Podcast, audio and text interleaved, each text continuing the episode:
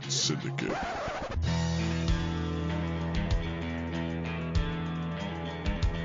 Hi, everyone. Welcome back to the Boston Sports Syndicate Red Sox podcast, to be named later.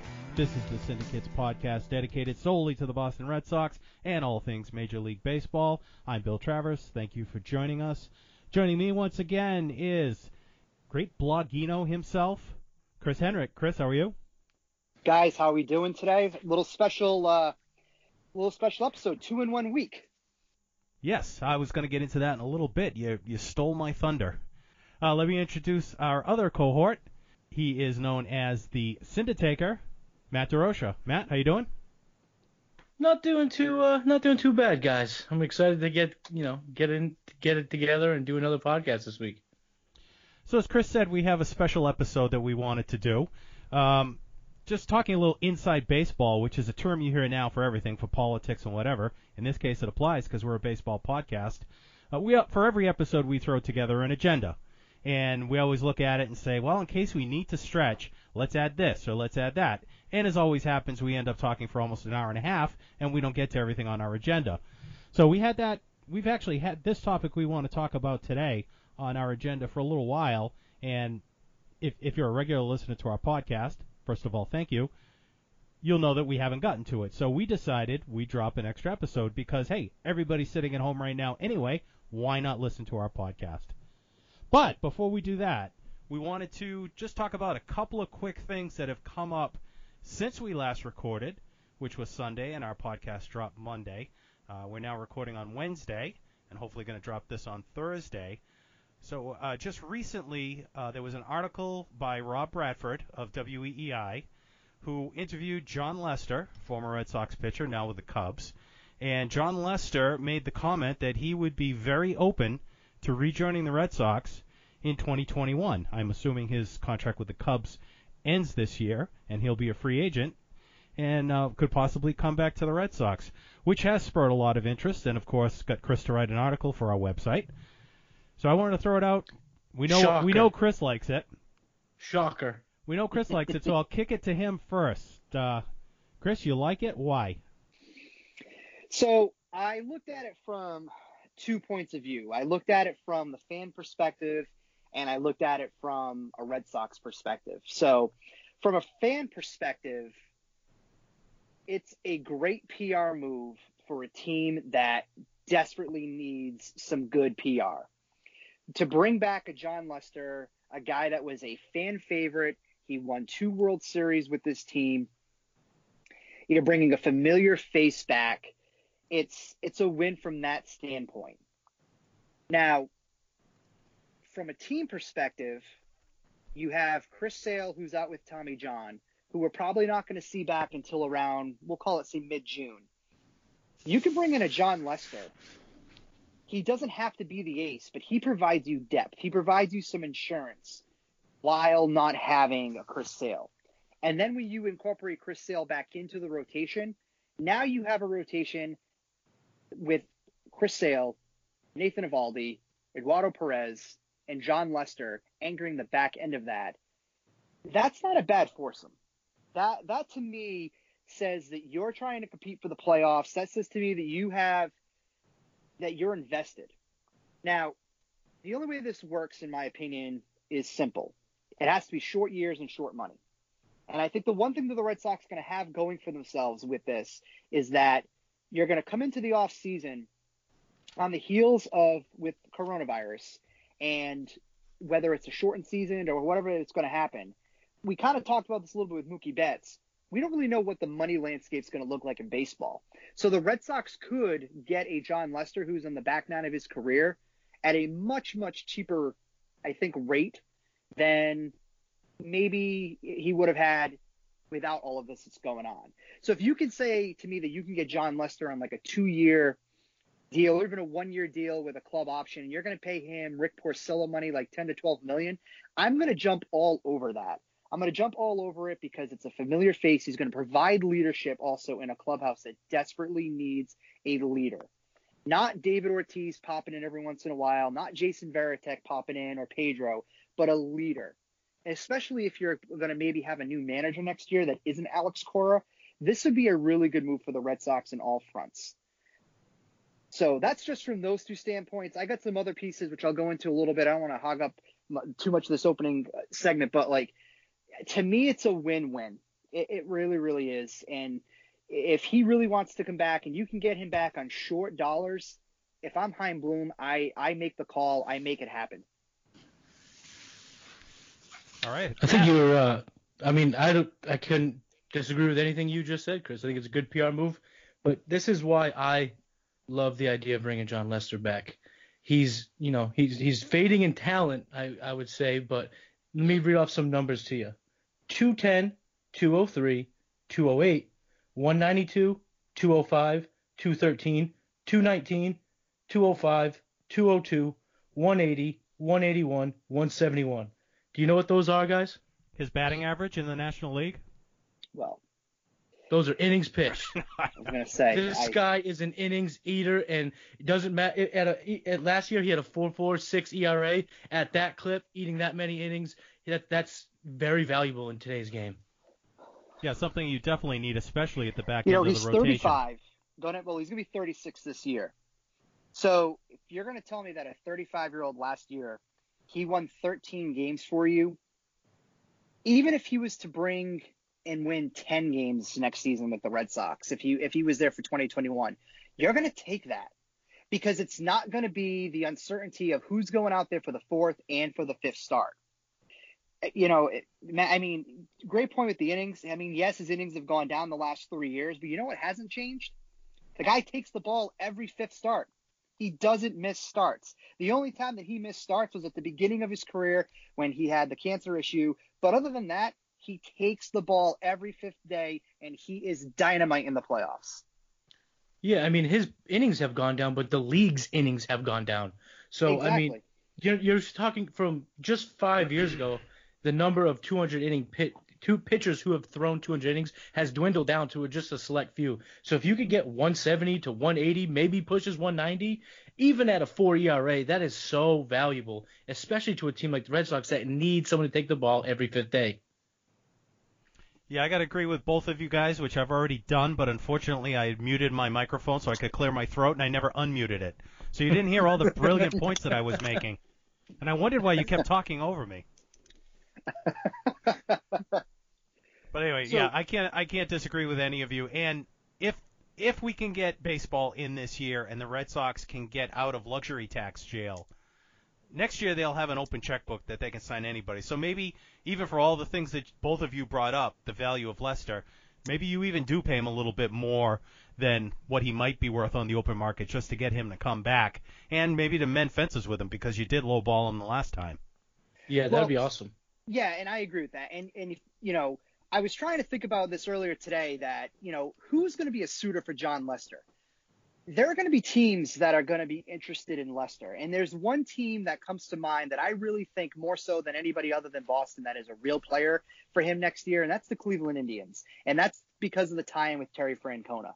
Cleveland is in a similar position where here's a club that they don't have a lot of money to spend, but when they do invest, they're smart with how they invest for their players. And if you can bring in, again, a Jon Lester, a veteran, who will come in and just needs to be your fourth starter, and on a team like the Cleveland team, who is still trying to be competitive, but is also going to begin to kind of transition a little bit, especially if they trade Francisco Lindor. But if they don't trade him, bringing in a Lester and a veteran into that rotation is a really good move for that club. So I kind of look at them really as the only team that's really a true – maybe sleeper in the sweepstakes because of the Francona connection.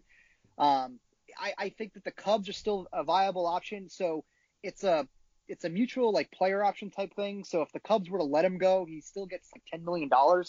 So, but it's still better than the 25 they would have to pay him. So he could still end up with the Cubs, but he's not worth the 25. So if I'm the Cubs, who are in a similar position with the Red Sox, they're in that salary cap jail as well. They have aging players. They got contracts they want to move. The Cubs were not as aggressive in free agency.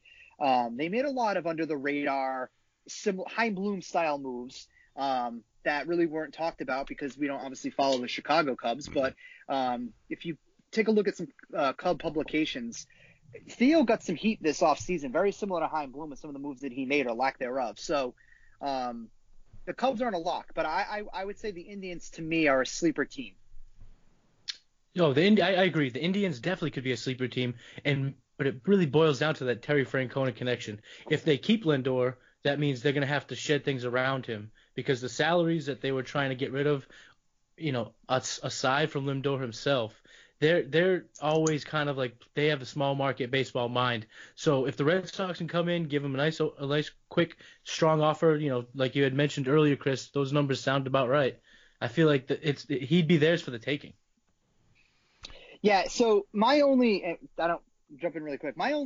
worry though with Lester, if I was going to be concerned, is his home run total has gone up the last couple of years.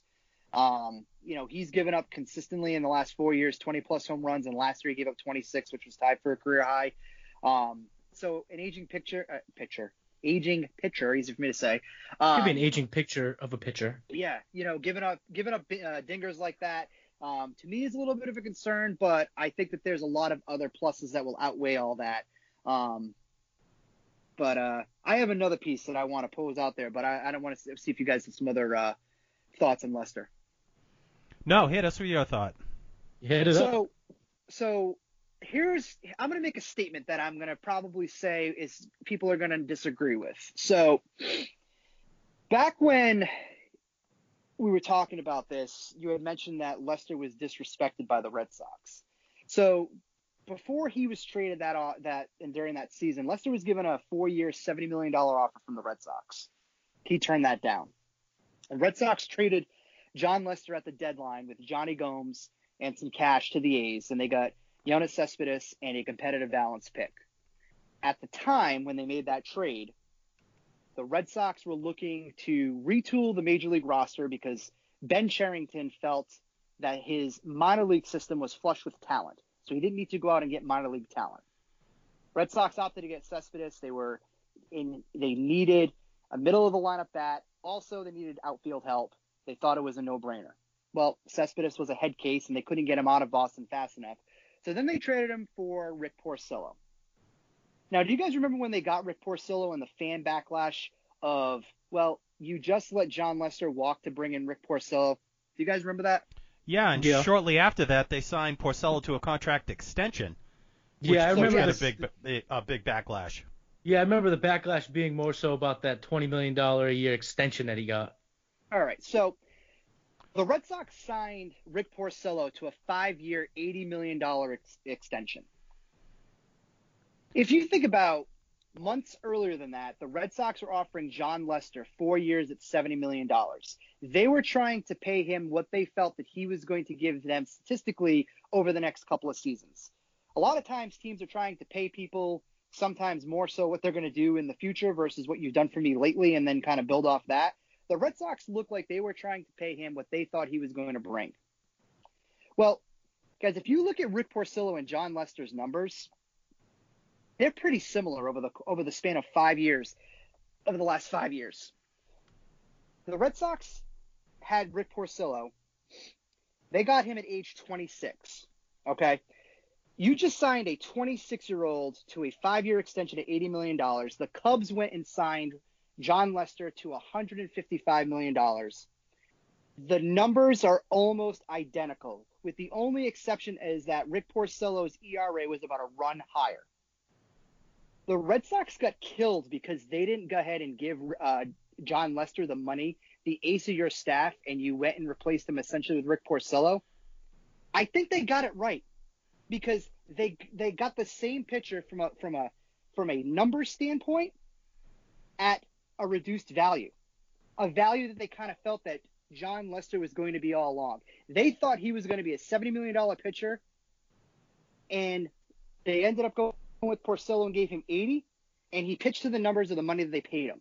If that makes any sense to you. No, I think it makes good sense. And I think the big thing was Porcello was 4 or 5 years younger than Lester when they made that deal. So they also saw that he was going into his prime years. So I think that was a good move. But I think what I equate more to them letting Lester go and lowballing him on an offer is I look at that as the backlash from that, with Porcello aside, led to the knee-jerk signing of David Price and the overpayment of David Price to bring in that ace. Which I have in my notes on the side here, which is 100% true. Because you were ready for me. Oh, I was ready. Because it made them incredibly hypocritical, because the Red Sox ownership, they made a decision that they did not want to go ahead and invest money in years into pitching. That was something that Jon Henry was kind of on the record with saying, that he wasn't going to invest a long commitment into pitching. Not just into pitching, if I can interrupt you for a second, into a 30-year-old pitcher. Because what they were saying back then was, you know, the stats show that once a pitcher hits 30, his numbers start to decline. So they were hesitant to put that money into Lester because he was going into his 30s. Right. And at the end of the day, and they turned around and gave Price the bigger contract as he was going into his 30s. And they did. Now, the only argument that I would say, though, is that had you signed Jon Lester, you would still have saved considerably a ton of cash, because you gave David Price $217 million when the Cubs only paid $155. So, like, the differential right there. You're not having to go ahead and package up Jon Lester with Mookie Betts this offseason to try, because you're afraid you're not going to re-sign him. So, yeah, in a way, yes, they kind of got it right, but they also still got it wrong, because they went out and they invested money, and it wasn't Cherington. Cherington didn't go ahead and he didn't make the move for David Price. Cherington left. They brought in Dombrowski, and he goes out, and the first thing he does, he opens the checkbook, and he brings in David Price. Now, David Price brought them a World Series. They won two World Series post Jon Lester. So, actually, no, they no, just the one, just in 18. One, sorry, I was looking at something really quick. So yeah, you know, it's frustrating, because you had someone who was homegrown. The Red Sox do not develop pitching. They just can't seem to do it. And when you can't develop pitching, what ends up happening? You trade an asset, and you have to go out and get a 26-year-old Rick Porcello, or you have to spend $200+ million on a David Price. And if the one thing that this Red Sox team can do moving forward is put a precedent and just be like, look, we need to develop pitching. Like, that needs to be one of the number one factors this organization does moving forward, because you're not going to be successful continuously throwing out money at these type of players. Yeah, and hopefully that's something that Bloom can turn around with his pitcher development talents that he showed in Tampa Bay. And you know what, too? I think the way that Bloom typically handles business and how he looks at things, I think that's probably the biggest hurdle. If you're pulling for Jon Lester to be back in 2021, if he will be willing to give, you know, 8, 10, 12, 15 million on a one-year deal to Jon Lester. I don't see why you don't, though. I mean, you just – so – No, I agree with you. I do think you would do that. I would do that. I don't know if Bloom would do that. I mean, you could say Charlie Morton as an example, but Charlie Morton was throwing 98. He was he was pitching better than he had ever had in his whole career, and they gave him a 3-year deal. So I don't know if that's going to really be apples to apples with Jon Lester, who will be at the time he'll be 36. We'll see if he pitches this year. But if the trends continue, you're looking at, you know, mid-4s to 5 ERA and 170 innings, which is what I love about him. But with the home runs going up and the stuff declining, that could be a signal for Bloom to stay away. That's, like I said, I would do it if I was at the helm, but I don't know if Bloom will do it. I don't know if I'd give him 1 year at 15. I might go 2 years at 15 or 2 years at 20. I don't know if I'd go more than a 10 million AAV. No, I would. Yeah, I think because they didn't sign Porcello at 1 year, 10 million. I think salary cap has a lot to do with that, but that's kind of like your benchmark there. So I would agree. 8 million seems about right. Maybe you go 10 if you want to kind of show, you know, extend that olive branch to Lester and use that good pub. But with an analytical mind like Bloom, I don't see him going much over whatever his, you know, hard and fast line is. Yeah, and he's probably not going to get sentimental like this, like us Red Sox fans are. No. And I think that's a good thing. And, you know, at the end of the day, you know what I mean? Like, at least for me, you know, I can say that, yeah, I'm a Red Sox fan, but I also can take that step back and try to look at it from a different lens and not let the homer inside of me take over.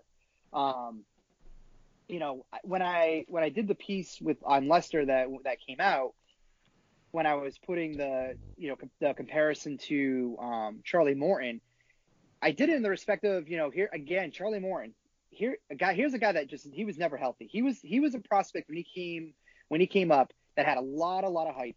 He was a pitcher that potentially could have been a 2 or 3 starter, but was never, ever healthy. He constantly had some sort of injury bug that was nagging him. It wasn't until he kind of found new mechanics. He kind of modeled himself off the late Roy Halladay. And in the last 5 years, with both the Astros and the Rays, he has reinvented himself as, I'm not saying he's a top 10 pitcher, but if I'm a championship team, I want a guy like Charlie Morton taking the ball every 5th day. I want him to be my number 3 starter. It's a perfect fit for him in Tampa Bay. He lives in that area, so that aligned for him. He gets to be home with his family and with his kids down in that area, which is why he wasn't traded as well. There's a lot of talk on whether he was going to get traded, because that's something the Rays do, maximize the guy's value and maybe get something back for him. They have no intentions of moving him. He's a veteran and a winner. That's what Lester is. That's what above it all, that's what the Red Sox need, I think, more than anything. They just need a guy who can be a leader, who can command the clubhouse, and I think that Lester will be able to do that. You know, there's still a lot of uncertainty in that Red Sox clubhouse. Who's the manager next year? You know what I mean? We all joke and say Cora 2021, but that's not a guarantee. Well, they've already said no. Yeah, they've pretty much shut that down like seconds after our podcast that we did talking about it. As it always happens. News breaks right after we record. It always does. I can't wait to see what new. You know what? We're gonna find out when the baseball officially is coming back mere minutes after this podcast is done recording. The thing I would want to bring up just real quick about Morton is he was a spin rate god, and in the analytical day that we're in now, that is something that would intrigue a guy like Bloom. I don't know if Lester brings much of that to the table, and I just wonder how much Bloom is going to value like the grit and the leadership and the history that he has with a franchise that he's new to. So, you know, I'm on board with him. If he wants to interview the Syndicate guys, we'll tell him why we think it's a good idea. But, you know, I guess that remains to be seen for 2021. Chaim, contact us. Come on, we'll talk about it. We can pronounce your name right now, so give us a call. All right, one more thing I just want to talk about quick before we get to the special feature that we're teasing that we haven't told anybody yet what it is. I want to talk about comments that Scott Boras made. He did an op-ed piece in the New York Times saying it's time for baseball to return, basically saying the country needs baseball at this point. He likened it to right after September 11th and World War II, when the country rallied around baseball. But he made a comment in an interview that I saw on the news tonight and really stuck in my craw. He said, "These players are all young. They're in top physical shape," and I'm paraphrasing here. "They're young. They're in top physical shape. You know, they're not likely to catch the virus, and if they do, the symptoms will be light." Basically, he's just looking at the players. And we talked about this on the last podcast. It's not just the players. It's the umpires. It's the coaches. They're all in the high-risk demographic. So whatever opinion I had of Scott Boras took another few drops down after that, because he's clearly looking after his own best interest, because if the player's not playing, he's not likely getting paid. So all he's caring about is his bottom line. Oh, certainly. That's all he cares about is money. I mean, also the money that they'd lose this year from TV deals, revenue, stuff like that, that would go against teams making mega signings next offseason. So his clients next year wouldn't bring in the, I don't know, what was the number? $1.75 billion? Something crazy. That's what his clients brought in this past offseason. So Boras is a money guy. All he cares about is money. Anything he says, I take it as a grain of salt, and I think it's just, honestly, like you said, could my view of him get any lower? I don't know. Maybe I can go. Maybe he's a negative to me now. He's a negative person in baseball, but he's wrong. He's just wrong. He was wrong about. He made a statement early on in the pandemic that players. It would be in the best interest of the players to stay with their spring training facilities, because they had the medical personnel, they'd be isolated from the masses, and it was not even a week later that they would send everyone home. almost immediately. So this guy he doesn't have a pulse on what's going on with baseball and with the coronavirus. He just wants he's just protecting his pockets. So whatever, Scott Boras. You know, there was a great movie back in the 80s. I don't know if you guys have seen it. We talked about baseball movies a couple of podcasts ago. This wasn't a baseball movie, but it did star Charlie Sheen from Major League, so I'll make the connection that way. It's called Wall Street, and it was about an investment banker back in the 80s, and he got into insider trading and got into a lot of mess. But there was a line that Michael Douglas was he was kind of like a Donald Trump type, a developer. Gordon Gekko, yes. And the line he said to him, I think it was they were on a beach or something, and he said, "How many yachts can you surf behind?" So that's what I'm going to say to Scott Boras. How many yachts can you surf behind? How much money do you need at this point? Seriously. Yeah, I mean, he's the Thanos of sports agents. He just wants it all. He just wants to gobble it all up. We're bringing all the genre movies into this, aren't we? Avengers Assemble. We did it again. Podcasting Assemble. We did it again. All right, Podcasters Assemble. Syndicate Assemble. That's James. That's a T-shirt. Get on that. All right. Are we ready to move into our special topic? Special topic. I think we're ready to go. Let's do it. All right. Oh, so real quick. I'm sorry, guys. I had to do it. I'm happy for my man Alex Verdugo. He says 100% healthy at this point. It's going to be in the Red Sox. The ball is in the Red Sox court, whether they want to, play it slow or let him get right after it when the season starts. I'm happy that Alex Verdugo's on the team. I think he has a lot of potential, and I think he can really help out this lineup. So I'm happy he's healthy, and I'm ready for him to play this year if there's baseball. Okay, now we. That's it. Now we can. Now go. We go. All now right, we now go. We're good. Now we're good. All right, so that's 9-9. Positive, Matt. We got to get that. He's back. Where he's back. The last podcast, it just wasn't me. Okay, I got to get the positivity shining through these pores. Optimism coming out the nose. The last few, you know what it is though, Matt. We need our spring training, and that's what we're doing right now. We're trying to get into regular season form here. Absolutely. All right. So with no baseball to talk about, we've been kicking around. We want to keep the podcast going. We want to get together and talk baseball, but without games being played, sometimes that can be tough. So we've been kicking around some ideas of some other topics, some fun topics. We already did our favorite baseball movies. So we came up with a topic of superstar players who played with the Red Sox towards the end of their career.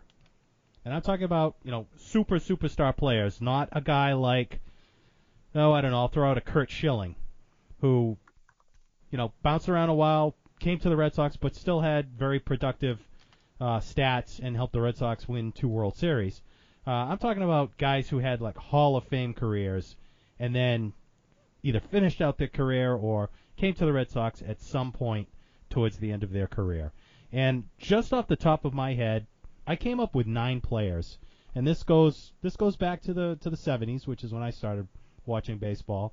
But I have 9 players on my list, and I think only one of them played more than 3 seasons with the Red Sox towards the end of his career. But my list comprises 5 Hall of Famers, and 3 of them were MVPs. They have 61 All-Star appearances between them and 7 Cy Youngs. So I'm going to save my list. I want to start with you guys. Who are some of the players that you want to talk about? I'd like to start because I played it a little loose with the term superstar, I guess. So okay. I'm just going to start. I'm going to start with an ultimate dud, but someone that I was very, very excited with when they brought him in, even though it was at the end of his career. I thought he was going to help out the team. He had an atrocious season with the Red Sox, and they had an atrocious year altogether. But my first guy is Javy Lopez, catcher. Yeah, you did play fast and loose with the term superstar. I did. But I mean, Javy Lopez was one of the best catchers in baseball in his time.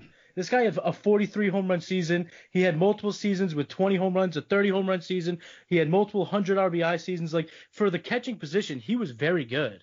Superstar, maybe as being a former catcher, I labeled him as a superstar, but he didn't win any awards. He's not going to the Hall of Fame. So like I said, it doesn't have that, that je ne sais quoi is probably the names you'll read off, Bill, but when they brought him in, I was excited and he stunk.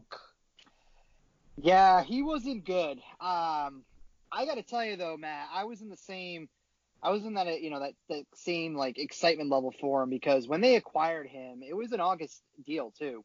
I was excited for Javy Lopez, but I think the fanboy in me at the time was kind of looking at what he did in Atlanta, and I was psyched when they got him, but wow, he wasn't good. He just offensively he wasn't good. It was.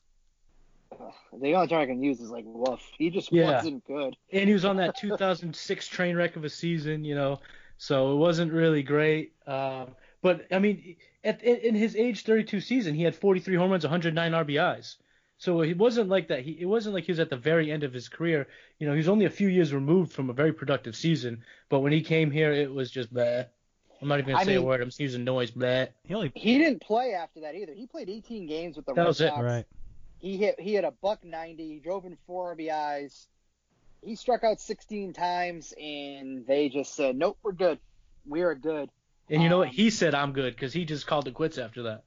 You know, and it's a shame though, because you know he was a good catcher. He was, you know, he was consistently, you know, for there's not a lot of like, you know, whenever you think of like offensive catchers, there's not a lot of guys that come to mind. But Lopez was one of those guys in, you know, the late 90s, early 2000s that, you know, he was a good bat. And you know what? I mean, we're going off of nostalgia when you get him. It was a shame that it didn't really work out. You know what I mean? Like if he could have given you like a 250 average to just kind of get you through the rest of the season, that would have been just perfect. But, you know, .190, 18 games, 12 hits. I watched one of those. I went to one of those games too, and it was. I'm going to use this noise again because I think it just perfectly articulates him in a Red Sox uniform. Bleh. Yeah.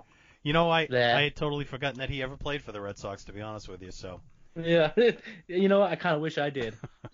You know, you made me think of I wouldn't call him a superstar, but you remember when Jarrett Saltalamacchia first came up with the Rangers, and everybody thought he was going to be the next big thing. And everybody wanted the Red Sox to get him. And then when they finally did, bleh. You know, so, Saltalamacchia was the focal point of a Mark Teixeira trade. That's how high his prospect status was. Right, yes. And I do remember playing many of video games in which if you were to do a franchise, Jarrett Saltalamacchia was one of the players you'd want to acquire because his rating in the game would escalate over the course of the time of having him. He was a power threat in video games. He was one of the catchers that I would always try to go out and get because if you were building a team and you were trying to be cost effective and having someone under your control, I always did. I liked Salty. I always, you know, I was happy when the Sox got him, and he just felt like he just felt like he was destined to be a Red Sox. Just a crazy long last name. The nickname, the hair, there was the backstory where, you know, he has like a wife that's like 13 years older than he is. Like he just kind of fit in Boston. And thank God for David Ross though, when they had him, because if Salty was still playing like that in the World Series, the outcome might not have been, you know, what we saw when back in the Magic season. Yeah. I'm going to do my Joe Castiglione imitation now. At 14 letters, Jarrett Saltalamacchia has the longest name of any major league player. Nails. I always remember the silly. You know, Red Sox are always known for their silly PR moves, and I remember they just wouldn't stop talking about his name wraps around like the whole back of his jersey, and I was like, oh, cool, great. I don't know. It did. It did though. It was. It really did. No, it was like a circle. It was like a circle on his back. All right, well, we've gotten off the rails already, and we haven't even gotten into the list yet. That's what we do. All right, so I'm going to jump in with one of the players on my list. You guys remember Rickey Henderson playing with the Red Sox towards the end of his career? I sure do. Oh, the Rick? Hall of Famer, 10-time All-Star, 3-time Silver Slugger.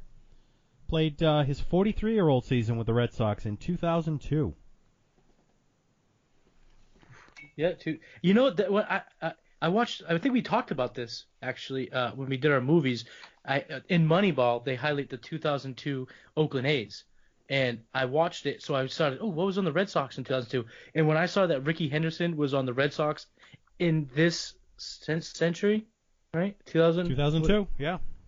So, yeah, I mean, that I could not believe how recent it was that Rickey Henderson not only played baseball but was in a Red Sox uniform. Yeah, he didn't play a lot, though. He only played in, you know, what was it like? 72 games. Yeah, Johnny Damon got hurt. I know, you know, he replaced him a little bit there. But there was did you know about the stat that happened that season, though, surrounding Rickey Henderson and the Red Sox and stolen bases? No. No, tell us. So, going into the 2001 season, he had stolen more stolen bases in his career than the Boston Red Sox franchise. Wow. He had stolen 1,395 bags. The Sox had 1,382. So, just to think about that one player in the course of his career had more than a franchise, one of the most storied franchises in all of baseball, just tells you exactly, like, how the Red Sox really prioritize base running and stolen bases and everything else. And I don't really think they still do.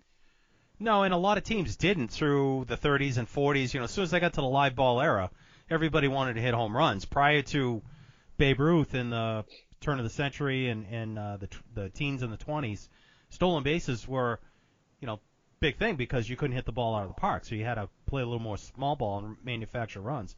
But as soon as guys started swatting the ball out of the park, that kind of died off. It came back probably like in the 60s. And I think for the longest time, Maury Wills held the season record for stolen bases with something like 52. Mm. So, and then Henderson was coming in there, and he was going over 100 year after year. I think his high was 118, something like that. No, he had 130 stolen bags season. Yeah, I know he went well over 100. It's his stolen base, like his stolen base acumen is insane. When you look at his baseball reference page, the stolen bags, they pop in an insane way. Would you say he was the greatest leadoff hitter of all time? Oh yeah, I would say so. Up until recently, until like, you know, the three true outcome, you know, approach from all batters in the lineup. He had the most leadoff home runs, so he showed power when he needed to. He stole bags. He was dynamite. He was absolutely dynamite. Yeah, hit 297 home runs in his career. He also has hilarious stories. I remember in college we found some website. Someone did a blog post of the best Rickey Henderson stories, and I'm going to share one with you if you don't mind. Please do. So Rickey Henderson, I believe when he went to the Mets. I think it was the Mets. I might get this wrong. I might get the teams wrong. But anyway, he shows up in the locker room, and he sees a guy with a helmet on. And he goes, who's that guy with the helmet? They go, oh, that's John Olerud. And so he walks up to John Olerud and goes, hey, John, my name is Rickey Henderson. And John Olerud goes, Rickey, I know. I played with you before. Rickey Henderson was he had no idea he played with this guy. He had played with him, I think, on Toronto earlier in his season or something, earlier in his career or something like that. It was just... Oh, the Rick. I used to love the way he'd catch fly balls. He'd come in and he'd just like stand there, and when the ball got to just hit his glove, he'd like snatch it out of the way. You remember that? He started the snap. Yeah. The snap. People do that in softball like crazy. Yeah. It's like disrespectful, like snapping it right out of the air. Well, actually, Dave Parker started that with the Pirates in the 70s. He used to snap down, but Henderson used to snap off to the side. Yeah. All right, Chris, do you have a player you want to talk about? Yeah, I do. Back in 2009, the 2008 offseason, Red Sox signed John Smoltz. Oh. You guys remember when they signed Smoltz? Yes. Good one. So, yeah, good one. Not on my list. Good call. So Smoltz signed a one-year, $5.5 million deal, had incentives. I think it would take it around $10, $11 million. He was coming off of an injury. He had season-ending shoulder surgery the previous year.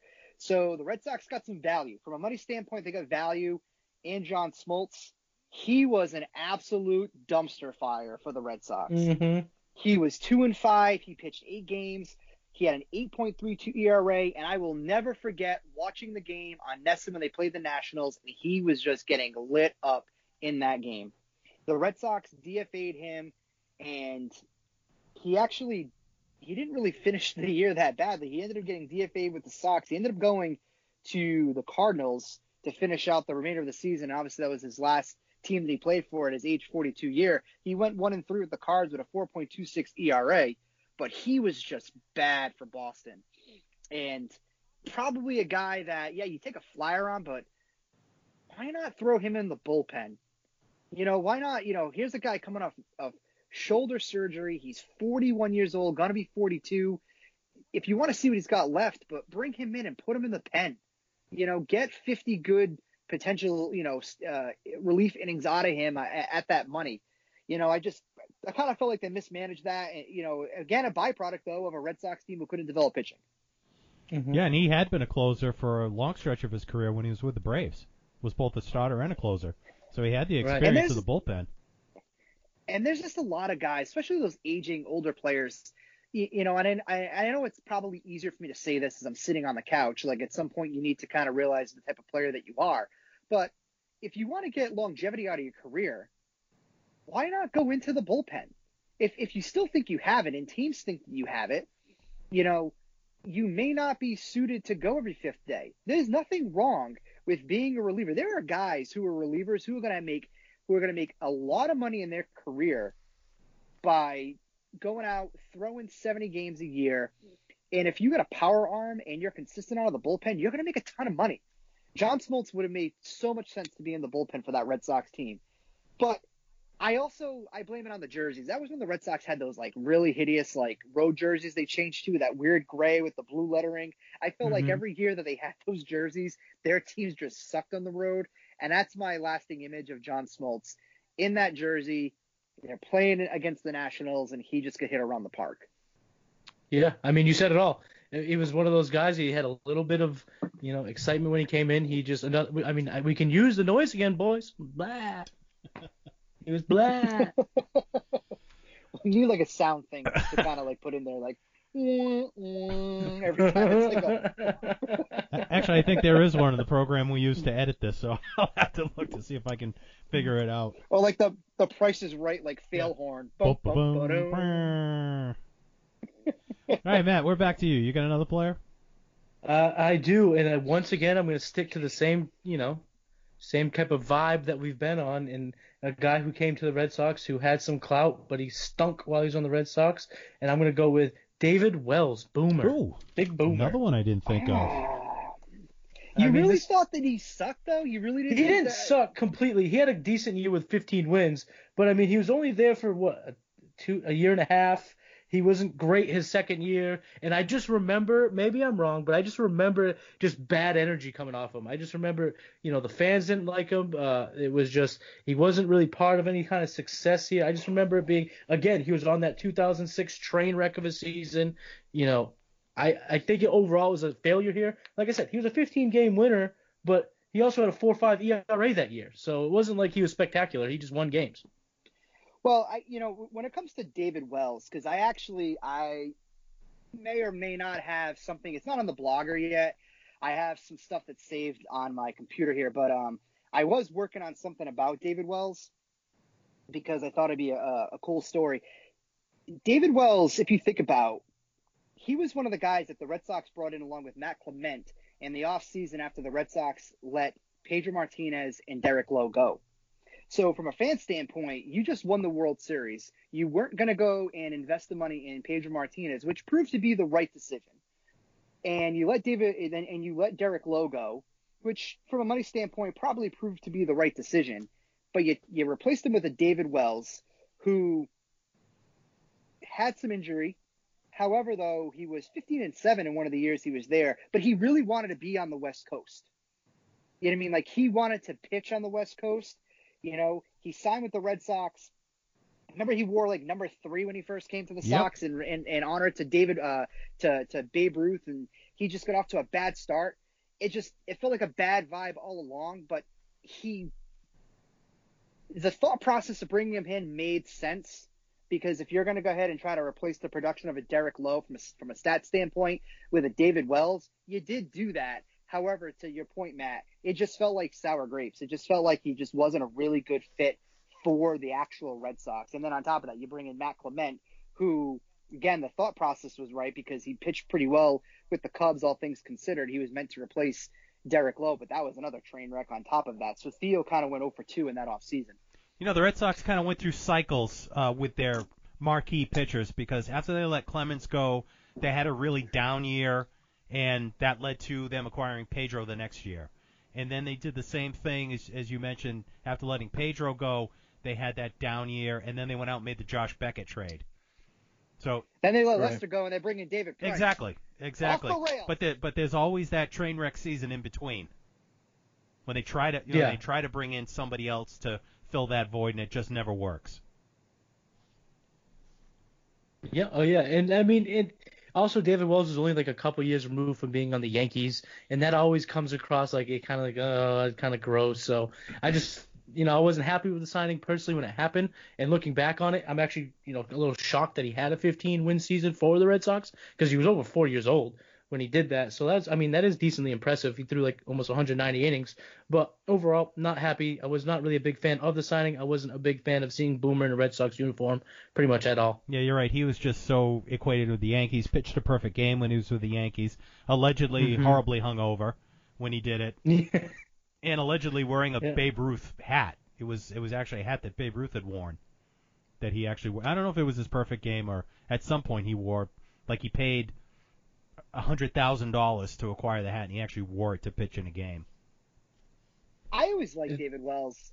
To me, he was just kind of like that guy that just gave he just had zero Fs. Like, he just didn't care. You know, he just felt like he's the kind of guy that if you had him in the right mental state, he's the kind of guy you want on your team. You know what I mean? Like, kind of like if you think about like the Bruins, right? You got Brad Marchand, hated across the league. Fans hate Brad Marchand. He's loved here. He's that type of guy that if he's on your team, like, you want that kind of guy on your team. He fit the Yankees vibe really well. It just didn't fit well here in Boston, because it's a while it's the same kind of machine, it's just a different thought process, different mindset, where we scrutinize everything because we're not, at the time, accustomed to winning. So, and even now, too, like, you can have an outstanding Red Sox team. It's always going to be what's the doom and gloom we can talk about, because that's what's going to go ahead and sell more, you know, newspapers, get more clicks to websites, get more clicks to podcasts, versus like, hey, the Red Sox got a really good team. I always liked Wells. I loved it when they got him. But, again, it was more of the name recognition. It just didn't work out. Yeah, and he always just looked so sloppy in that uniform, too. I mean, when he was with the Yankees, he was wearing pinstripes. You know, pinstripes can be slimming. As a portly man myself, I can appreciate that. But, yeah, he just looked like a mess out on the mound. Bill, you're going to – wait, he wore a hat – he wore a magical Babe Ruth hat? I didn't say it was magical. It had to be magical if it led to a perfect game. I might be getting my facts mixed up there. I'm not – I know he threw the perfect game. He was hungover. People will get in trouble for using pine tar on the wrist. This guy used the magic hat, and he didn't get popped for this? Apparently not. Well, that's a pretty crazy move to spend $100,000 on a collectible hat, a hat that should be like your number one collectible. And he's like, I'm going to wear it. It's my gamer. That's something you put in a case somewhere, and you put a spotlight on it for people to see. You don't wear it at the game and get it all sweated up. Because now it's not Babe Ruth's hat anymore. It's your hat. Babe probably played a lot of games in it hungover too, so maybe it was a true homage. There's a lot of hot dog sweat in that hat, no doubt. Hot dogs and bourbon. Hot dogs, bourbon, and beer, baby. Maybe that's why he fit it with the Sox, chicken and beer. Yeah. All right, I'm gonna go off the beaten path with my next pick, because I think it's back to my turn. I wouldn't exactly call this guy a superstar, but he was certainly a mega personality, and he didn't really play for the Red Sox towards the end of his career either. But I'm going to go with Jose Canseco for my next pick. Love it. You love Jose, Chris. You love Jose. My God. Jose Canseco, guys, was my favorite player as a kid. Two reasons why. He could just mash a baseball, and he wore number 33. Number 33 is my number. When I played baseball in high school, I wore 33. I love the number 33. Love it. I got to go to a Red Sox game against the Braves. I got to see Canseco hit one out into the right field bleachers. It's nuts that this guy is a psychopath now. And he's just completely – you want to talk about going off the rails. And one of the poster childs for the steroid era also. Oh, yeah. And the ultimate snitch of the steroid era. Yeah. I mean, they all had their hand in the PEDs. But, you know, he was a good fit, though, because the Red Sox, when they got him, they desperately needed some additional offense to their lineup. They had Mo Vaughn. They needed a right-handed bat. Previous to them getting Canseco, they had the arrangement where they were going to bring in Sammy Sosa, which if you go on to Boston Sports Syndicate's website, you can find how Sammy Sosa became a Red Sox. So they had the Sammy Sosa piece in play. Unfortunately, the labor agreement didn't allow that to happen. So they went out, they bring in a Canseco. He played 2 years in Boston. They had Kevin Kennedy, who was the manager when he was with Texas. It all kind of like felt like it aligned. It all felt like it kind of made sense. But again, just wasn't a good fit in Boston. It just really wasn't a good fit. He made like $4.5 to $6.5 million, which was like at the time like a ton of cash. You know, the thought that you could have Canseco at that price point, I loved it. Even now, like, I would get a Canseco jersey. Like, I am still team Jose Canseco. You know, when I first started thinking about it, I thought he probably came to the Red Sox when he was like 34, 35. He played when he was 30, 31. Wow. He was still in his prime when he came to the Red Sox. And he put up decent numbers. He had 298 with 52 home runs and 163 RBIs in 2 years. That's not too shabby. And had a 960 OPS. He had some productive years. Yeah, the Red Sox, if I remember correctly, I think they traded Otis Nixon to get him. Otis, my man. I think Otis they traded Nixon. I'm pretty positive they traded Otis Nixon to get him. And I know for a fact that when they traded him to the Oakland Athletics, they got John Wozniak back. So way back. So for a guy that hit a ton of bombs, they got him for a guy that gave up a ton of bombs. So it all kind of averaged out with the Red Sox there. Way back Wasden. Jose. Big move. You know what, Chris? You better watch out. Call him a psychopath. He will challenge you to a celebrity boxing match. Look, I have tweeted at him, and I have invited him on the Red Sox podcast to be named later. He doesn't want to seem to answer those back. From what I was looking into, he would prefer some sort of monetary agreement to do anything with anybody. So... But if Jose would ever like to come on to the Red Sox podcast we named later to talk about baseball and whatever is going on in his brain, by all means, we will set aside an hour for whatever he would like to talk about. Because I'm going to tell you what, it would probably be the greatest hour in podcast history. We should have him come on right before they drop that Big Mac versus Sammy Sosa 30 for 30 that's coming out in June. And having been one of the Bash brothers, maybe he would have some good insight to what the Big Mac was thinking, you know, when he played for St. Louis. You know, kudos to ESPN because they have some quality content that's coming out. Between that, you know, obviously we got the Last Dance right now. Then you have the Canseco, I mean the Sosa and Maguire. They got a lot of really good stuff coming out. Yeah, and we could probably get Jose at least a T-shirt and a hat. I'm sure we got some of that laying around in our merch store. If not, give him a pen. Oh, I still got plenty of pens. Yeah. Those pens are great. I still use those pens. I love those pens. You know, I still haven't. You know, let's not give him one of those pens. I'd rather save those for us. Still haven't gotten a pen. I'll get you one next time you come into the Syndicate, hopefully soon. All right, Chris, you have any more players on your list? Yeah, I do. You know, I kind of want to go with the same theme of former Yankee now that came to the Red Sox. How about David Cone? Yes. Oh my God. David I have Cohn him on my list. Came to the Sox, 38 years old. He pitched relatively well in 01, 9-7, coming off a year where he was 4-14 with a 6.91 ERA with the Yankees. Same thing though, didn't really look quite right in a Red Sox uniform. You know, especially after pitching all those years in New York, he had a 20-game winning season with the Yankees.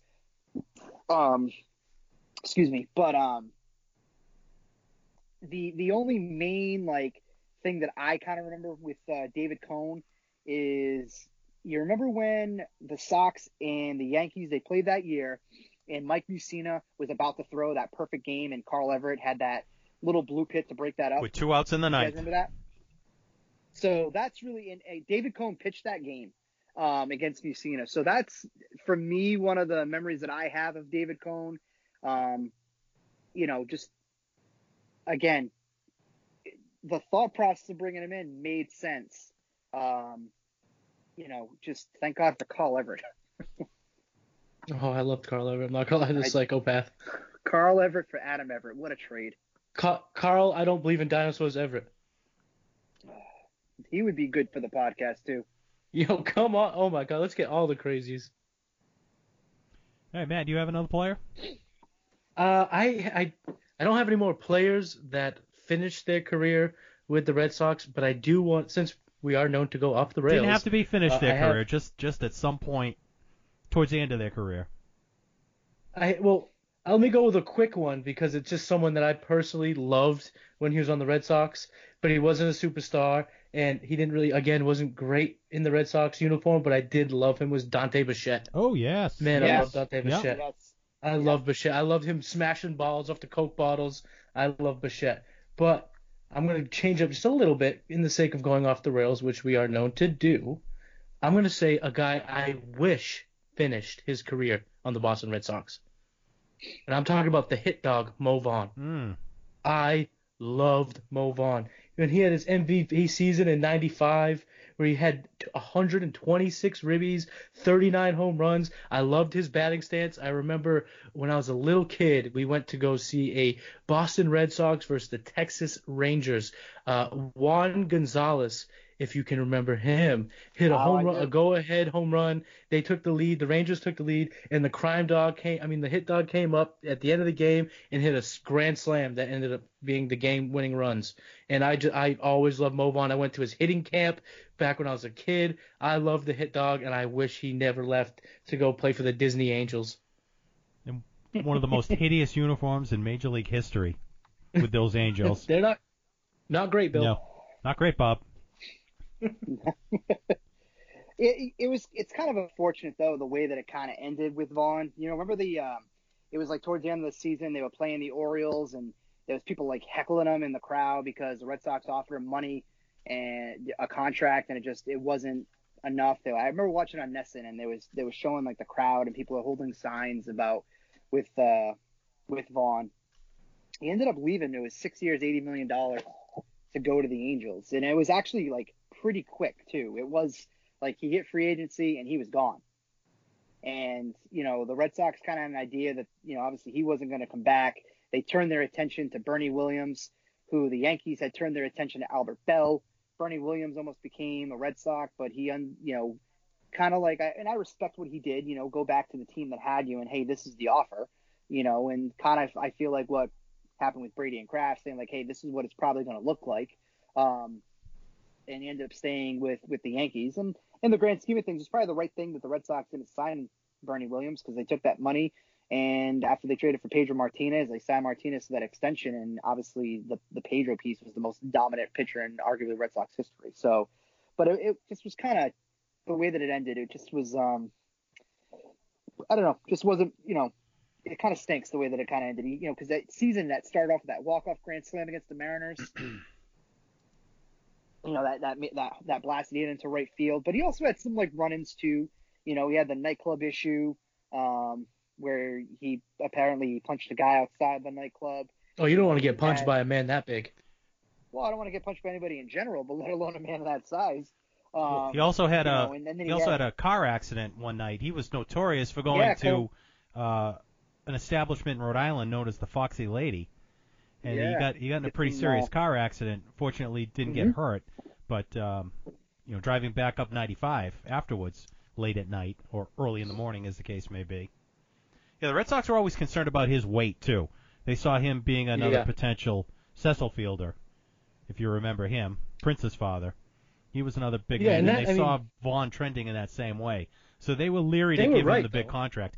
Yeah, I just called it up on Baseball Reference. He only played 4 more seasons after he left the Red Sox. Right. Yeah. Right. They did the right thing. I loved him. I thought I liked Mo Vaughn. And back when he was their best hitter, they were the lovable losers of the baseball world. And I just always remember that batting stance. And if you play MLB The Show, the video game, if you play their Diamond Dynasty mode, that's a card that I would love to have, the big Mo Vaughn card.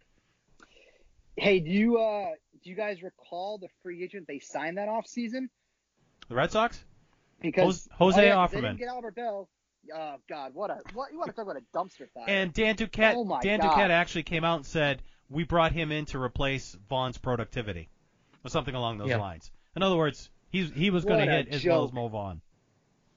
Yeah, the dude never cracked. I don't think he had a double-digit home run season in his major league career. I'm gonna look that up. Yeah, and he didn't really have a position either. He played second base, and he had absolutely no range. I think they ended up moving him to first, if I recall correctly. Chris Ruddipole, he had no double-digit home run seasons.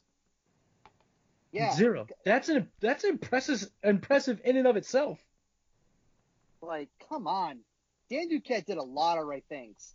And from a money aspect of it, too, like I think it was like $24 million that he signed Offerman for. And I just remember, like, seeing it come across ESPN and just – the one thing I always loved really quick was at the time, like, the internet wasn't what it was. Whenever you got your, like, free agent news, it was on ESPN. And it was just, like, seeing, like, the new player on the Red Sox with, like, the hat put on top of him on ESPN was, like, just an adrenaline rush. And then I see Jose Offerman on the screen. I'm like, come on. Like, really? Like, you're going to invest that kind of money, all that hype, Mo Vaughn leaves, Bernie Williams this, Albert Bell that. Nope, Mo Vaughn. Nope, we're not going to bring him back. We're going to bring Jose Offerman. Thank you. I'm just looking this up quick. Was that a connection from – no, it wasn't. Never mind. I thought that was somebody Duquette brought in from Montreal from his tenure there.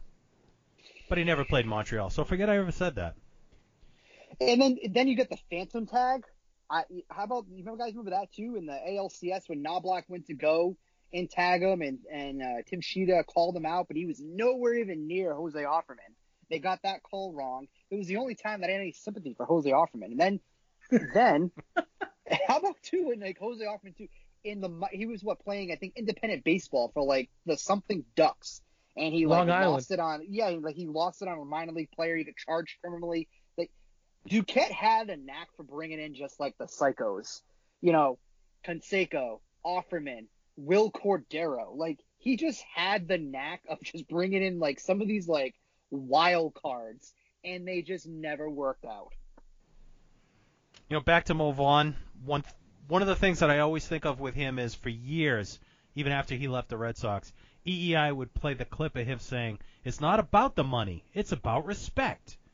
And how do you get respect? You get paid the money. Because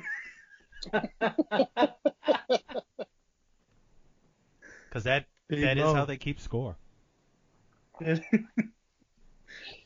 I'm going to throw another pitcher out there, kind of along the same lines as David Cohen. I'm going to throw out Brett Saberhagen. I had him. He was queued up. He was in the queue. Yeah, Saberhagen. Looking at his numbers and things like that, like, you know, he won, 26 games in Boston?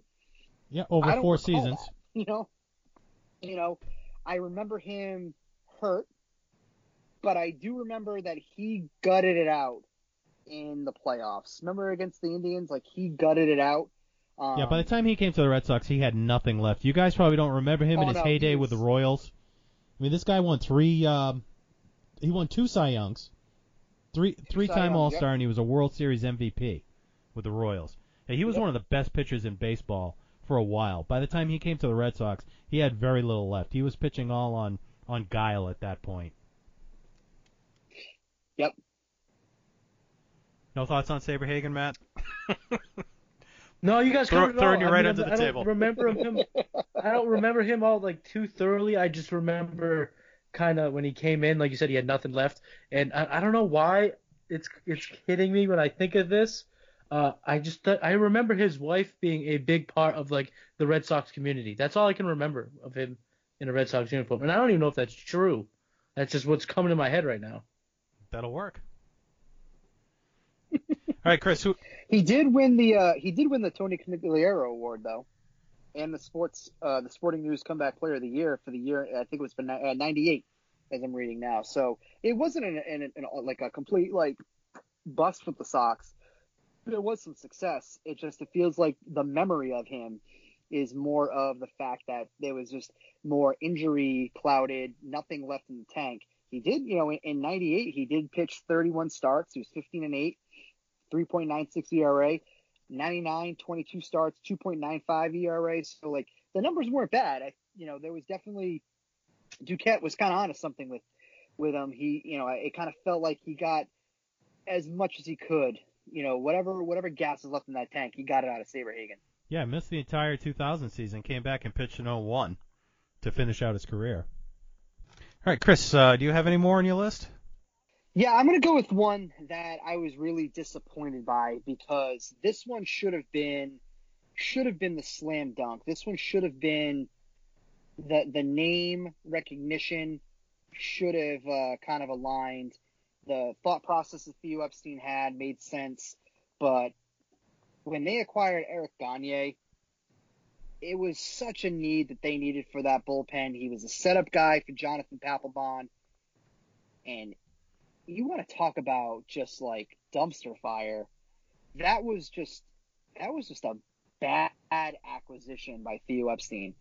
2-2, 6.75 ERA, 20 games, just a bad pickup. He couldn't adjust to the setup role.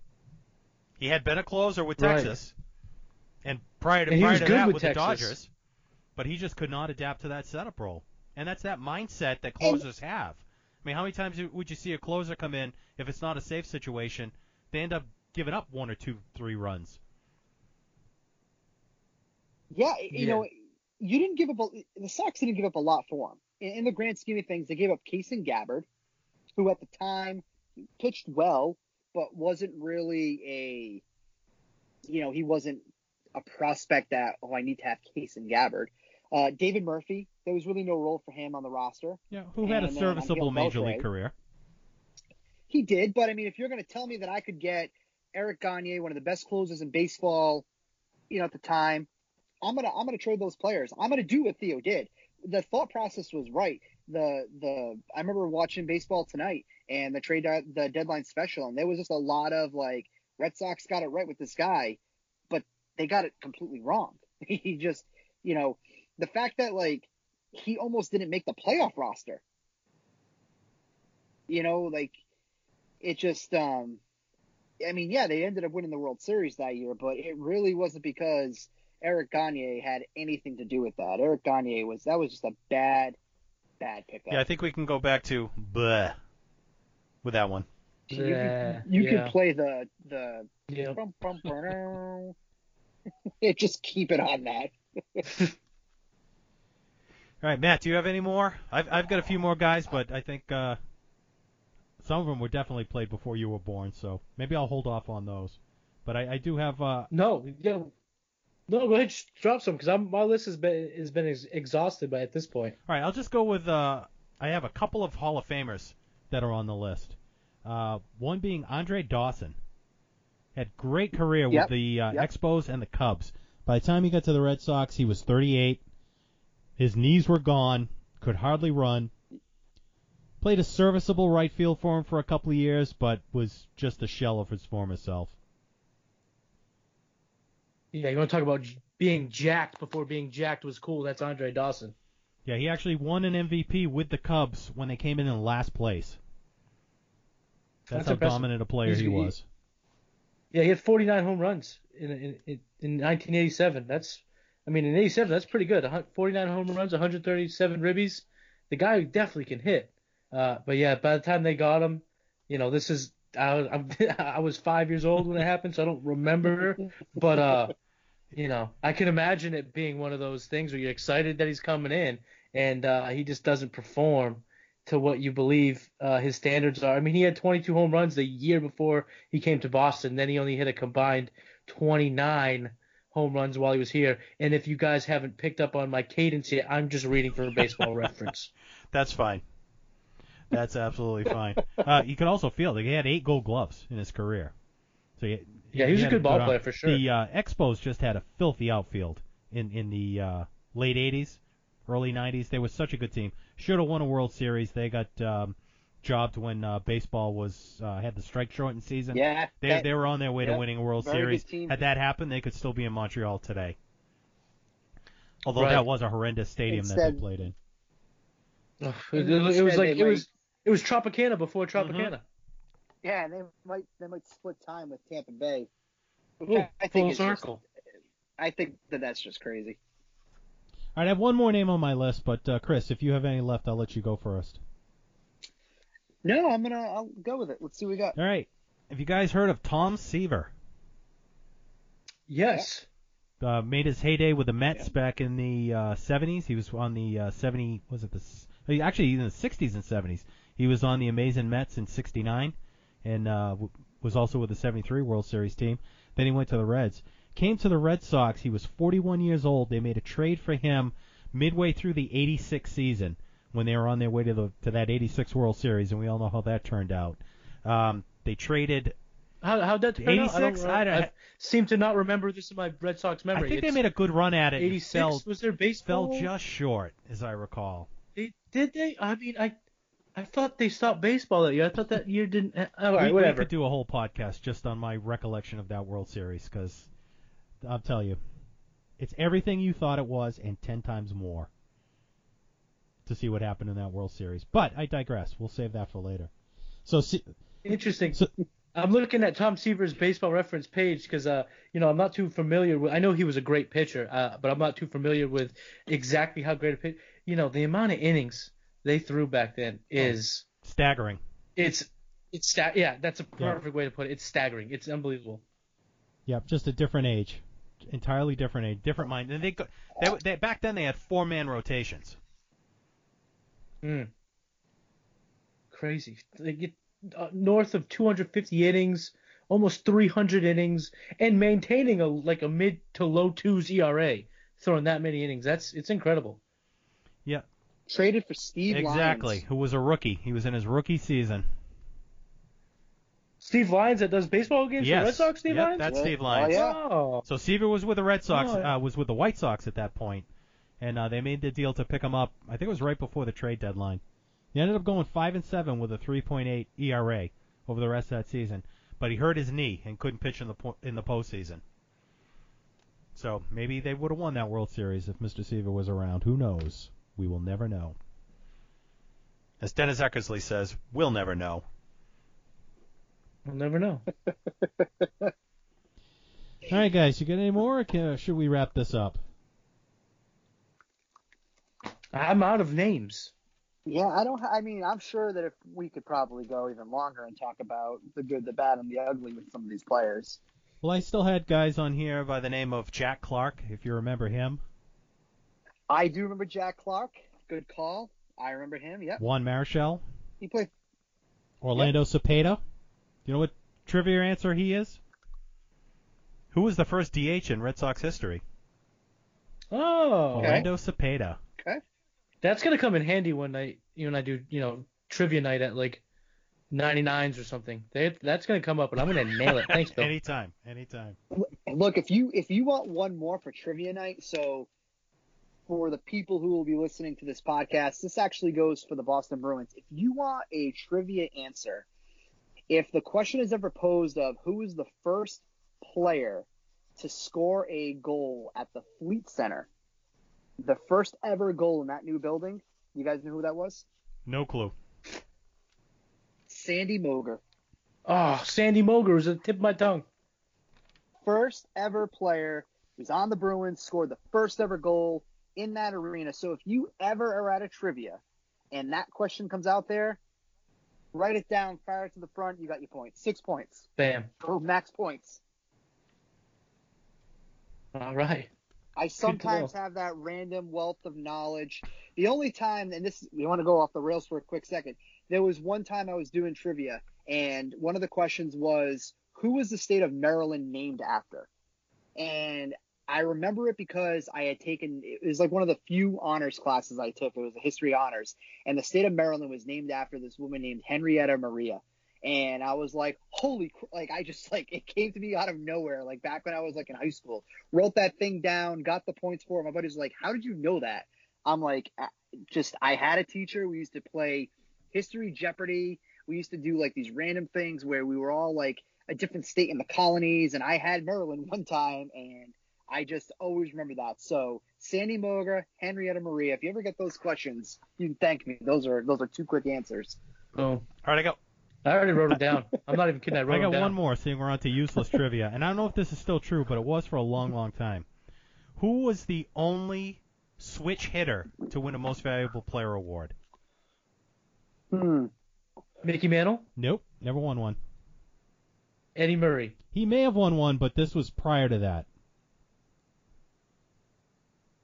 Chipper Jones? It's kind of a trick question. There's never been one. Vida Blue. Okay. Vida Blue is a switch hitter. Wow. A left-handed throwing switch hitter. Something else that's pretty rare. Yeah. That is... Okay, cool. And he was a pitcher. He was a pitcher, right. That's why it's kind of a trick question. So that's interesting. Yeah, okay. Interesting. Actually, you got me thinking about Mickey Mantle now. You guys talk amongst yourselves. I'm going to look it up. Bill, look it up. Have you guys watched the Chris? Have you watched any of the KBO? I did. So I got to be honest with you. I can't stay up that late. I mean, I can. I haven't. I'm actually trying to condition myself to get ready for normalcy because unfortunately, my furlough will be coming to an end. And I say unfortunately because I kind of like just getting paid to be home. So my furlough will be coming to an end either Friday or Monday. So all week I've been trying to kind of condition myself to getting a routine, get to normal, getting up earlier. But yeah, I actually watched one of the games. I found it wasn't bad to watch because it sounds like ESPN was dubbing in crowd noise. ESPN, no, I wouldn't give them any credit. They're not doing really great broadcasting the games other than the fact that it's on. But it's decent baseball, and, you know, it's cool to see some names you recognize. And go Kaiwoom Heroes, 2-0, baby. Yeah, I'm going with Casey Kelly's team. But yeah, it's just nice, you know. You have baseball on there, and it just feels like we're getting closer and closer to just getting Major League Baseball and getting the players that we know, who we can pronounce their names, and that we're excited about. Like, well, you can't say Byung-ho Park. It's Park Lee Kim, like those are the names that you and Casey Kelly. and Casey Kelly. You know, it's weird to see like the umpires looking like foot soldiers from Ninja Turtles, like they're in all black. The and they got like those masks. They got those masks on, yeah. The lawnmower ump. Did you see the lawnmower ump? Yeah, they're all. It's all crazy. Like you get the first base coach, he's wearing the mask. Like that's different to see. What I found funny though is watching one of the broadcasts, and it had Carl Ravitch, and he was going over the rules, and him and Eduardo Perez, and they were talking about how they're not allowed to spit. And then one of the guys that's in the batter's box goes and spits before he goes in between pitches, and I was just kind of like, that's funny. Like, they're not supposed to be spitting on the diamond, and here's this guy. It's like out of habit, you know? They're not supposed to even spit sunflower seeds, which would be super hard to do. So is that a coronavirus rule, or is that a KBO thing? Like, is that a cultural thing in Korea? Coronavirus thing. No, it's a coronavirus thing. I think it's because of the virus. I didn't know if it was like an insult to your ancestors if you spit on the ground or something like that. No, they're not allowed to even high five. I've seen they've done it and they've, you know, had handshakes and whatnot, but they're not supposed to. It's gonna be so hard because that's just like that's how we're like you're wired. You know, when you're growing up. As a kid, like what happens? You get a big hit, you high five, and if you're in the crowd and you're watching a game with your buddies, you're high five, and you know what I mean, like you're fist pumping. You're not just gonna be like, yeah, just like pretend high five or bang elbows, and the what you're conditioned to do is gonna like come back to you. You know what I mean? So it's good to see some baseball. It's good to it's a good kind of like. It's kind of like one of those like forwards or prefaces to a book. It's kind of like getting you kind of going and before we actually get some. It's like it's the appetizer to the course. You know, we're getting close. I'll tell you what though, if baseball doesn't come back until July 1, I will be very proficient in the players in the KBO because I have played DFS lineups both nights. So we might have to start a separate KBO podcast. Oh, I'd love it. Give me all of the KBO you can give. The KBO show. I'm not going to lie. I don't think I'm going to ignore the KBO going forward in my life. Like, I think I'm a Kaiwoom Heroes fan till the day I die. Can you get their jersey? Can you buy that on Fanatics? No, I wish you had to go to their team website, and I was just clicking stuff at that point. Now I mentioned the websites in the last podcast. Did you go to the websites? You see what I was talking about? Yes. Websites. Yeah, I mean, obviously they're impossible for me to navigate. But you can't navigate it, and literally, like, I thought my identity was gonna be stolen, like the kind of website that it was. It was it's sketchy. If anyone out there's listening from South Korea, and you can get your hands on the Kaiwoom Heroes tan corduroy dad hat, send it to your boy, because that thing is fresh, and if I knew how to order one and I could trust that I'd get it, and I could trust that my information was out there, I would buy it. Our demographics show that we have some listeners in South Korea, so you might get one in the mail.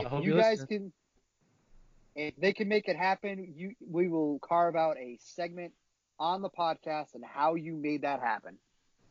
Yes. The great Blogino will even write a blog about you. Hey, look, guys, I am trying to think of some other ways to kind of try to keep it fresh. You know, I had a golf one that just came out, which has done very, very well, considering that we really don't do anything golf. I'm trying to think of some other ways to just kind of keep it fresh and kind of be a little bit different from some of the other stuff that's out there. So, look, if people will read about how you got your hat, I'll do it.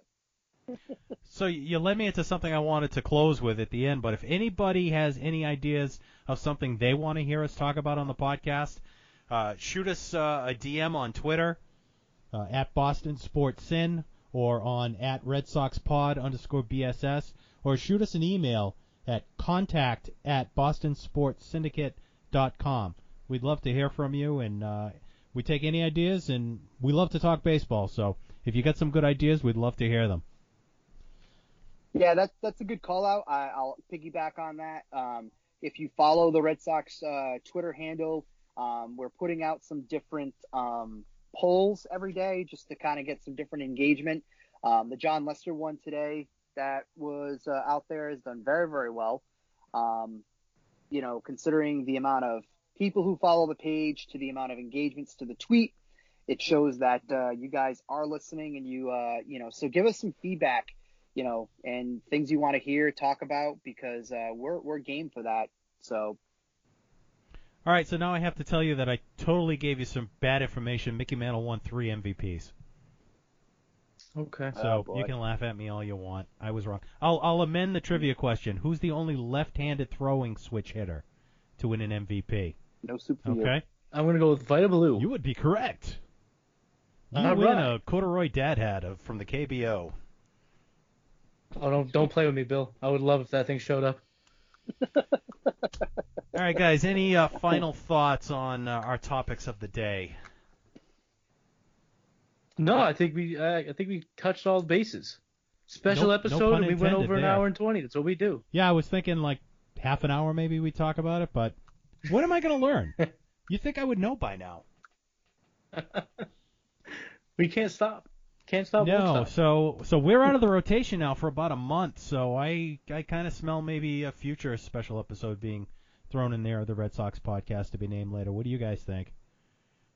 Or maybe the special news announcement that baseball is coming back. Know we're getting on that as soon as that happens, so let's hope that happens before our rotation is up again.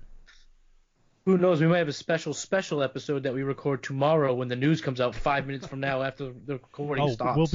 I'll be calling you as soon as the news comes out. Of course, you guys are up on deck next with an Above the Parquet episode, so that'll be coming out soon. Get some. We'll have a Celtics episode. We'll have an agenda. We'll have some conversation to satisfy your basketball needs. There's some basketball podcasts that are out there right now talking, obviously the obvious, which is The Last Dance. So I'm sure we'll probably hit on that, but we're going to try to bring you something again that's different. That's what I'm a firm believer of. You have to try to bring people some different content that's different from what you can get out there. So that's what we're going to try to do. Tune in. We don't have a Twitter for that, so just follow the main page and wait for some of those announcements. And I'm looking forward to this weekend. Yeah, and if you've checked out our new website, www.bostonsportssyndicate.com, There are links to all our special episode podcasts, not special episode, our team-specific podcast that we have, not just Red Sox podcast we named later. We have the Above the Parquet for the Celtics. We have Fire the Muskets for the Patriots and Poke the Bear for the Bruins. And, of course, we have our mothership podcast, the Boston Sports Syndicate. So there are links to all of those on our new super sleek website that just came out last week. So please check that out. Yeah, and it's super simple for those podcasts too. It's the first link. They're all right there. Click on whichever one that you want to listen to. Go to iTunes. Leave feedback too. So let us know what you like.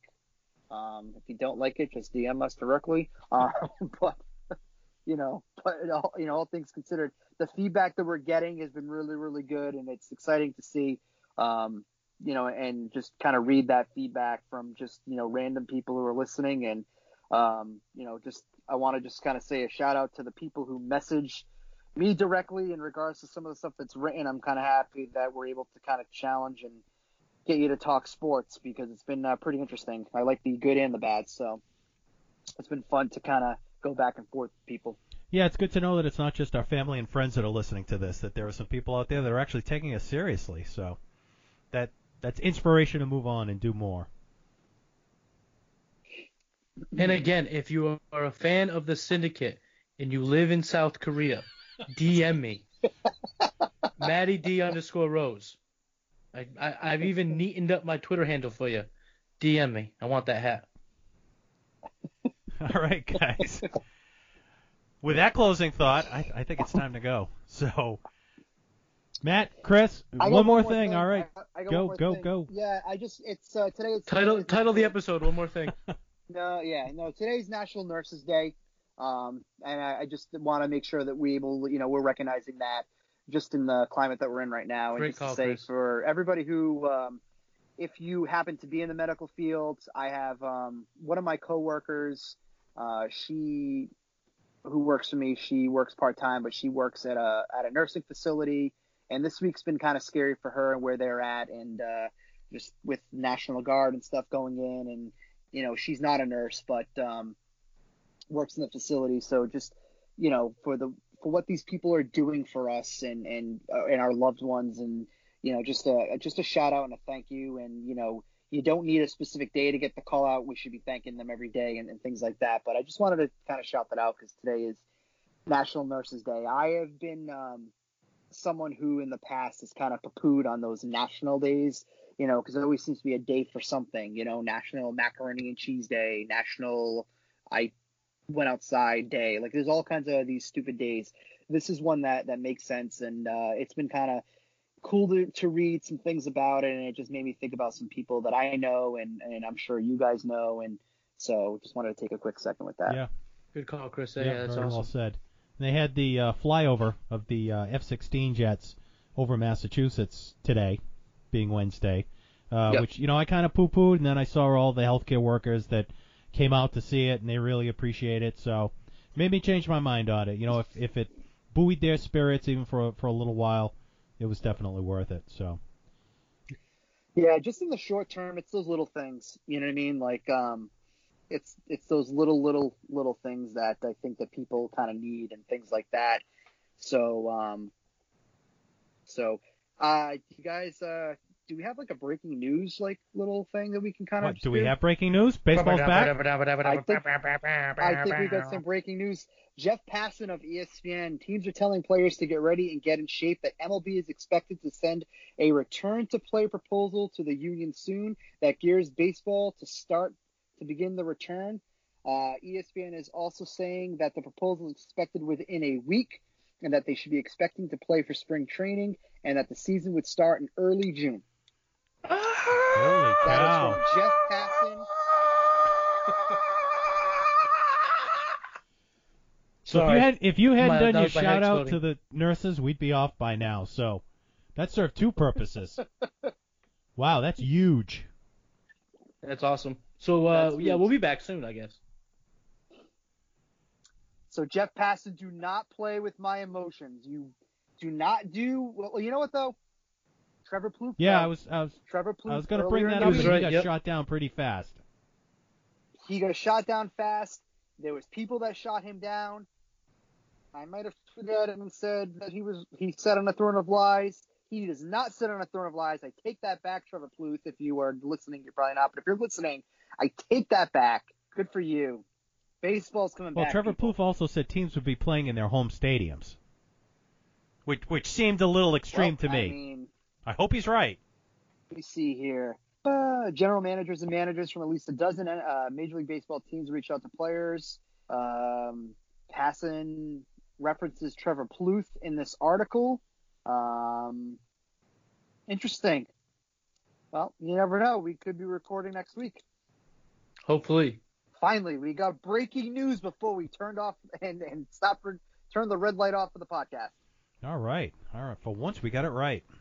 Or for once, it hit right for us, I should say. Yeah. All right, guys. Any more final thoughts? I'm just elated right now. I can't even. Now we're just going to get you that hat. He won't need the hat if baseball's back. Nope. I told you. I'm a lifelong Kaiwoom Heroes fan now. Okay. Lifelong for 2 days. It's got to start somewhere, right? Yeah, exactly. My daughter will know of the Kaiwoom Heroes. If you can get her a onesie, too, when you get Matt that hat. Oh, yeah, that'd be nice. I'm looking forward to those pictures on Facebook. Oh, and I'm looking at my calendar. Friday is National Send a Podcast Host a Hat Day. Talk about your trivial days. Wow. That's right up there. My luck. That's my luck. Right up there with National Chocolate Chip Cookie Day. Yeah, every day is National Chocolate Chip Cookie Day. It has been in my house lately, that's for sure. All right, guys. We're going to have to cut this off before people start turning off their listening devices on us, so... Matt, Chris, always a pleasure. Look forward to talking to you real soon.